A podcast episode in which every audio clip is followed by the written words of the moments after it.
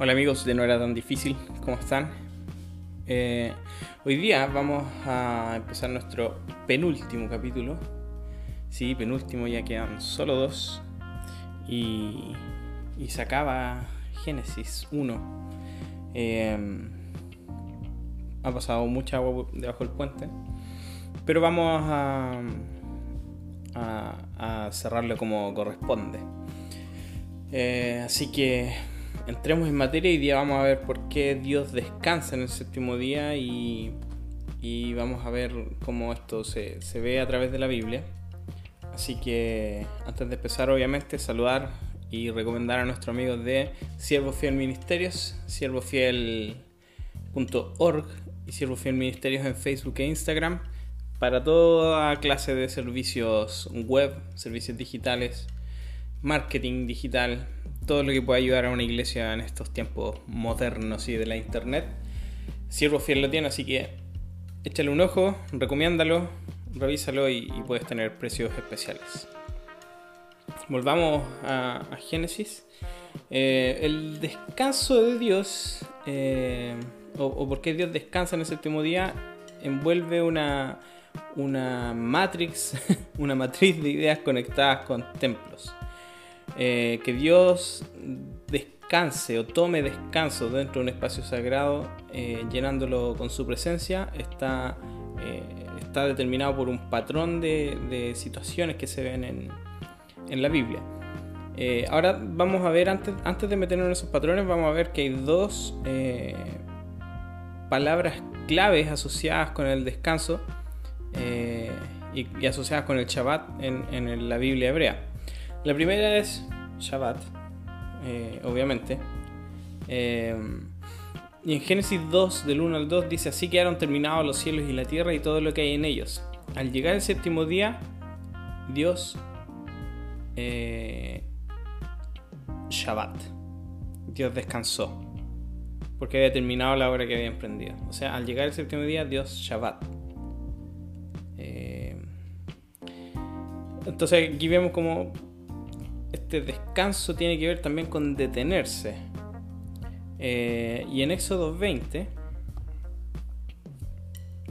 eh, está refiriéndose a lo mismo durante los 10 mandamientos.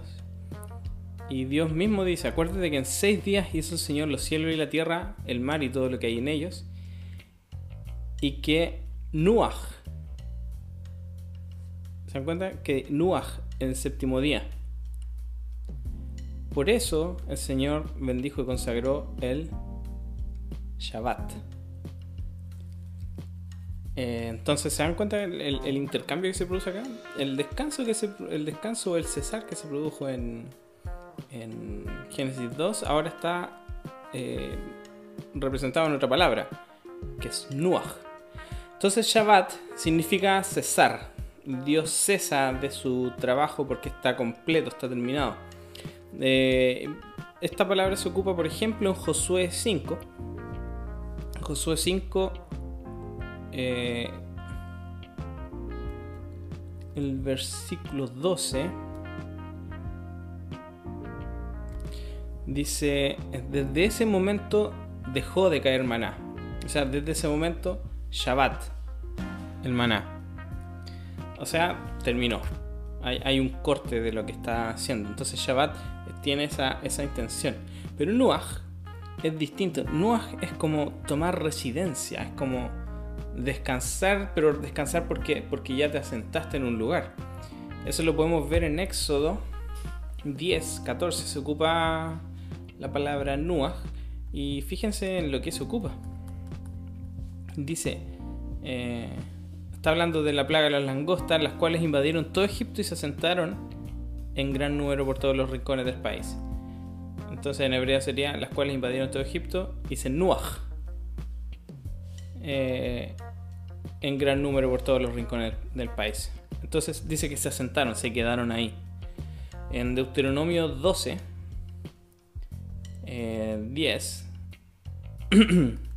dice, pero ustedes cruzarán el, el, río Jordán y vivirán en la tierra que el Señor su Dios eh, les da en herencia. Él los liberará de sus enemigos que los rodean y ustedes vivirán seguros. Y ahí en el seguros ocupa la palabra... Eh, en realidad no es ahí, sino que aquí la traducción nos, juega una mala palabra, o sea, una mala pasada, porque dice que los librará de sus enemigos que los rodean, su Dios les dará herencia. Ahí entre medio, entre esa oración está metido el Nuaj. Pero tiene que ver con esto, con que eh, ya no van a estar peleando.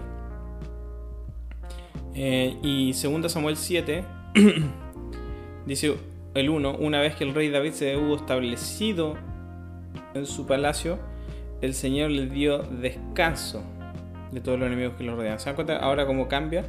A Nuach, Dios les dio Nuach de todos los enemigos que lo rodeaban. Eh, conclusión entonces, cuando el pueblo de Dios, eh,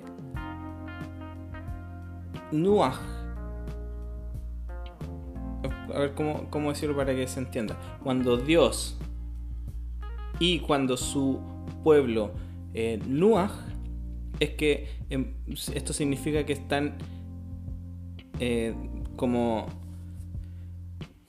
eh, están descansando en un lugar, están asentándose, esa es la palabra que estaba buscando, por eso tanto silencio. Eh, están asentando en un lugar que es seguro, estable y no es peligroso.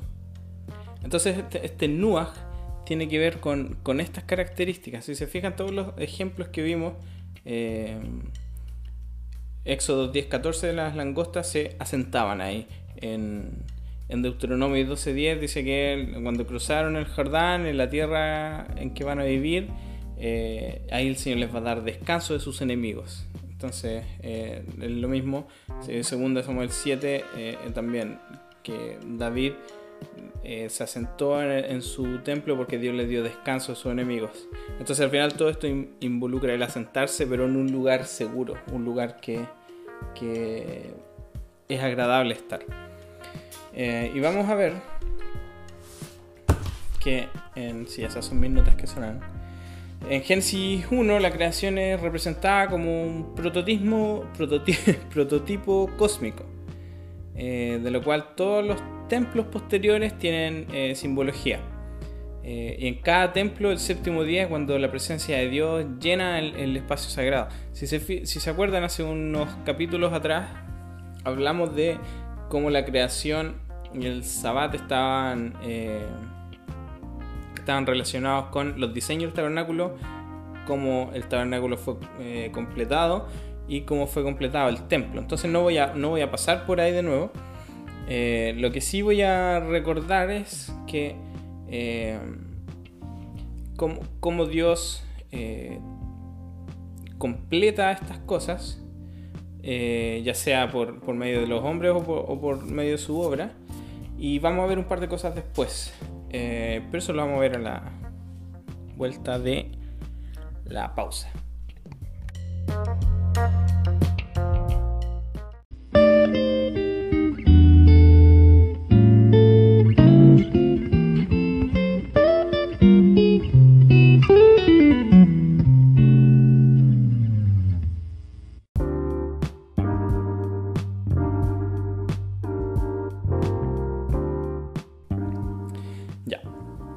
Que sufrí con la palabra asentarse. Me gustó mucho recordarla. Eh, vamos a ver. Entonces, en la creación de, eh, de Génesis 1, eh, dice que el cielo y la tierra fueron completos, fueron completados. cuando se le dio los diseños a Moisés del tabernáculo, que Dios completó el discurso a Moisés en el monte Sinaí, eso está en Éxodo 31, no vamos a ir obviamente por, porque ya pasamos por ahí. cuando completan el tabernáculo, dice que Moisés en Éxodo 40 completó la obra. Eh, y en el templo de Jerusalén, Salomón en 1 Reyes 6:14 dice que construyó el templo y lo terminó. Y vemos que en, la creación Dios descansa en el séptimo día.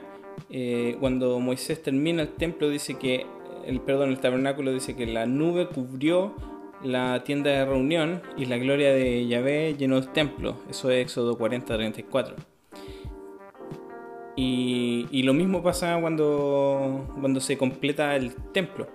Eh, eso está en Primera de Reyes 8, 10, 11. Dice que la nube también llenó la casa de Yahvé. Eh, y, y en todas estas está involucrado el séptimo día. En la creación dice, Dios terminó su trabajo y Dios bendijo el séptimo día y lo hizo santo. Cuando habla de los diseños tabernáculos dice, eh, mantendrás el sábado porque es santo para ti, eh, seis días trabajarás eh, y en el séptimo día será el, será el, Shabbat de Shabbat. Lo dice en Éxodo 31. De hecho, eso, eso lo vamos a buscar porque es interesante lo que dice ahí, eh, porque ocupa dos veces la palabra Shabbat. Entonces en Éxodo 31, 14 y 15, eh, el sábado será para ustedes un día sagrado, obsérvenlo. Quien no lo observe será condenado a muerte. Quien haga algún trabajo en sábado será eliminado de su pueblo. Durante seis días se podrá trabajar, pero el día séptimo, el sábado, será de Shabbat consagrado al Señor. Entonces se dan cuenta cómo lo hace ahí, eh, cómo hace ese juego de palabras, pero como que le pone el, título al día eh, y a la vez dice su propósito. Eh, Aarón y sus hijos son traídos delante de la tienda para ser, para ser ordenados en una ceremonia de siete días. Eso es el Levítico 8. Lo pueden buscar en, Levítico 8 y 9. Habla de cómo se ordenaban los, los sacerdotes. Y cuando se completa el templo, dice que en el séptimo año, en el mes octavo, el templo fue terminado, eh, todas sus partes eh, acorde a lo planeado. Eh, entonces dice que se demoró siete años en construirlo y, el, y terminó el trabajo de los pilares y, y todo el trabajo del templo. Eso está en Primera de Reyes 7. Eh, y vamos a, ver también que eh, después de todos estos relatos que está relacionado con el, con el Shabbat, viene una, una narrativa de caída y tentación. Y es muy, es muy clara la, la correlación. En Génesis 2 termina eh, la creación y en Génesis 3 Adán y Eva comen del del árbol del conocimiento y el bien y el mal. O sea, caen. Hay una, hay una, hay una tentación y una caída. Eh, en Éxodo 32, esto es después de que Dios le da las instrucciones, el diseño del tabernáculo a Moisés, Moisés baja y se encuentra con el famoso becerro de oro. Eh, entonces los israelitas vieron que no, que no pasaba nada y decidieron hacer algo por sus propias manos y construyen este, este becerro de oro. En Levítico 10, eh, después de que se completó el templo, Nadab y Abiú, hijos de Aarón, tomaron cada uno su incensario y poniendo en ellos fuego e incienso, ofrecieron ante el Señor un fuego que no tenían por qué ofrecer, pues Él no se lo había mandado. Entonces salió de la presencia del Señor un fuego que los consumió y murieron. o sea, eh, trataron de hacer las cosas a su manera y no se dieron cuenta que esto era peligroso porque estaban enfrentándose a la santidad de Dios y la santidad de Dios los consumió. Y cuando se completa el, templo de Jerusalén, eh, Dios hace un pacto con, Salomón y Salomón lo rompe. El pacto está en, el, en 1 Reyes 9 y Salomón lo rompe en el capítulo 11. Dice las mujeres de Salomón. Ahora bien, además de casarse con la hija del faraón, que ya estaba mal, ¿por qué? Porque no tenían que casarse con mujeres extranjeras. El rey Salomón tuvo amoríos con muchas mujeres moabitas, amonitas, edomitas, sidonias e hititas. Todas ellas mujeres extranjeras, que procedían de naciones de las cuales el Señor había dicho a los israelitas, no se unan con ellas, ni a ellas a ustedes, porque seguro les desviarán el corazón para que sigan a otros dioses. Y esto hizo que Salomón empezar a hacer templos en todos lados para complacer a sus esposas. Eh, entonces, queda claro que el patrón es eh, Dios pone su presencia, nos garantiza su presencia, pero nosotros decidimos arrancarnos y, e ir hacia otro lado y definir nosotros cómo tienen que ser las cosas. Eh, y es la historia de nuestra vida nomás y, tenemos que volver a Dios y tenemos que arrepentirnos. Y, Él siempre está ahí, esa, es su promesa. Eh, volviendo al tema, eh, el templo de Israel era representado como el lugar donde Dios descansa. y eso lo vamos a ver en el Salmo 132. en el versículo 7 y 8 dice, vayamos hasta su Mishkan, hasta su morada, pero se dan cuenta que está ahí metida el, Shabbat dentro de la palabra, esto es lo que hacen ellos para conjugar eh, sus, sus, consonantes. Entonces aquí hay unas consonantes que, que, que, son las mismas que se ocupa para Shabbat y aquí se ocupa para Mishkan. Eh, que dice es eh, vayamos hasta su morada, o sea, morada es Mishkan. Eh, de hecho, también puede ser como su tienda, que vendría siendo una especie de tabernáculo. Vayamos hasta su morada, postrémonos ante el estrado de sus pies. levántate, Señor, ven a tu lugar de menujá. Y ahí se dan cuenta cómo está involucrada la palabra nuaj. Entonces ven a tu lugar de reposo tu menujá, eh, eh, tú y tu arca poderosa. Y si avanzamos hacia el 13, dice, el Señor escogió a Sion. Su deseo es hacer de este monte su morada, su habitación.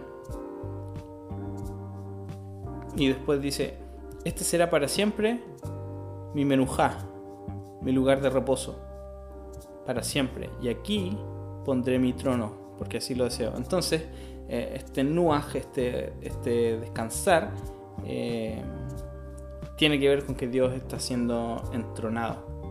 Y, ahí pone su trono y ahí desde ahí Él reina. Eh, y en Éxodo 15, este es el canto de Moisés, cuando, cuando logran arrancar del, ejército del faraón, dice, el 17 y 18, tú los harás entrar y los plantarás en el monte que te pertenece. En el lugar donde tú, Señor, habitas. Eh, literalmente podría ser el lugar que tú has hecho para tu habitar, para tu habitación, que vendría siendo en hebreo Leshifteka. Y se dan cuenta que está metida ahí la palabra Shabbat, Leshifteka. Eh, en el santuario que tú, Señor, te hiciste. El Señor reina por siempre. Entonces se dan cuenta que el lugar donde Dios eh, hace Shabbat o hace Nuach eh, es el lugar donde Dios reina.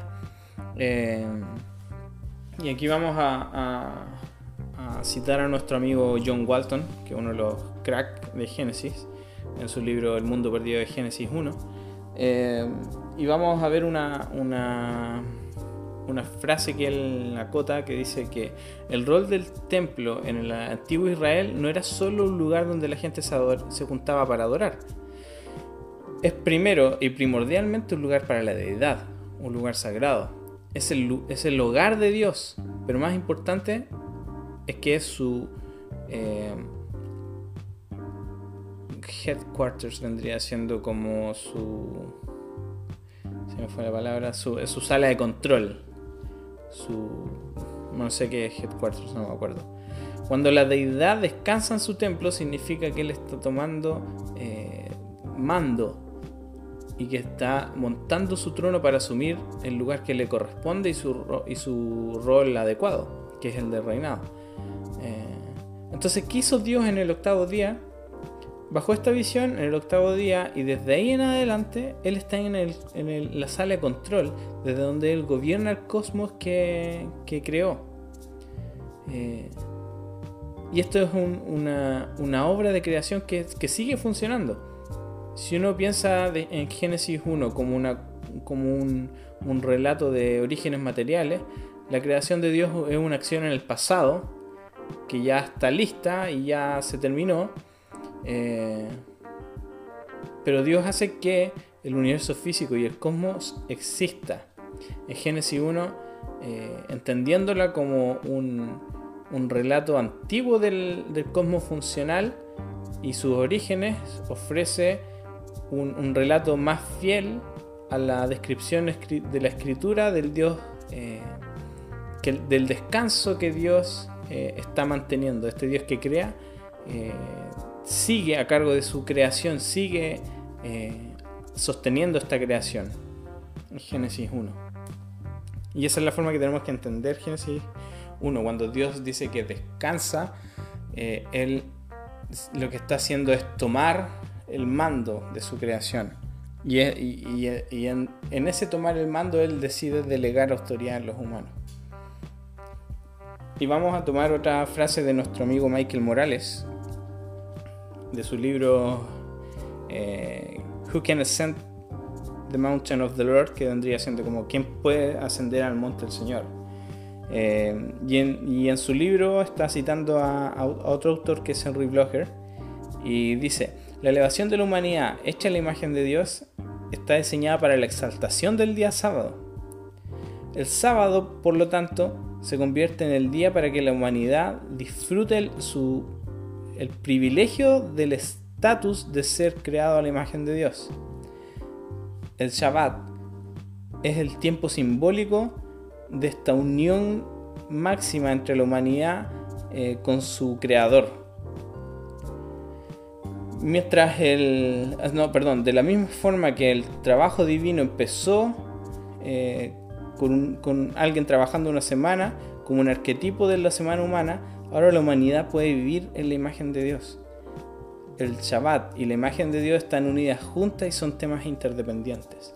Cuando nosotros nos damos cuenta, cerré ya la frase, eh, cuando nosotros nos damos cuenta que vivir el, día sábado, eh, vivir en este descanso, que significa que Dios reine, eh, nos hace vivir de mejor forma la representación de Dios, y el ser imagen de Dios, porque estamos también descansando su reinado. Y, esto es lo hermoso del, del, Shabbat, que nos recuerda quién está a cargo. Por eso para Dios es tan importante el, el Shabbat. Por eso para Dios lo, dejó como ley. Por eso, por eso también nosotros tenemos al menos un día libre a la semana, porque esta idea permeó el, eh, la idea de, la dignidad del hombre en cuanto a su trabajo. Eh, la próxima semana vamos a ver por qué Dios lo bendice. Hay otros temas ahí que todavía no alcanzamos a tocar. Eh, y vamos a ver también qué pasa con este séptimo día. ¿Por qué no.? ¿Por qué le falta una frase ahí que tiene todo el resto de los otros días? Y después nos vamos a meter en las fiestas. No nos vamos a ir en detalle en las fiestas que significa cada una, pero sí vamos a dar una pequeña presentación. Y después de eso tenemos nuestro último capítulo. Así que la próxima semana terminamos con Génesis 1. Si tienen preguntas, mándenlas. Vamos a ver si, hay suficientes preguntas como para hacer un pregunta y respuestas. y lo que vamos a hacer para elegir el próximo tópico de, de a tratar en el podcast es que vamos a hacer una votación varias veces. Eh, yo les voy a dejar los candidatos eh, a ser tratados y, vamos a ver qué sale de ahí. Mientras tanto, sigan leyendo sus Biblias, sigan leyendo Génesis y la próxima semana nos encontramos de nuevo. Chao.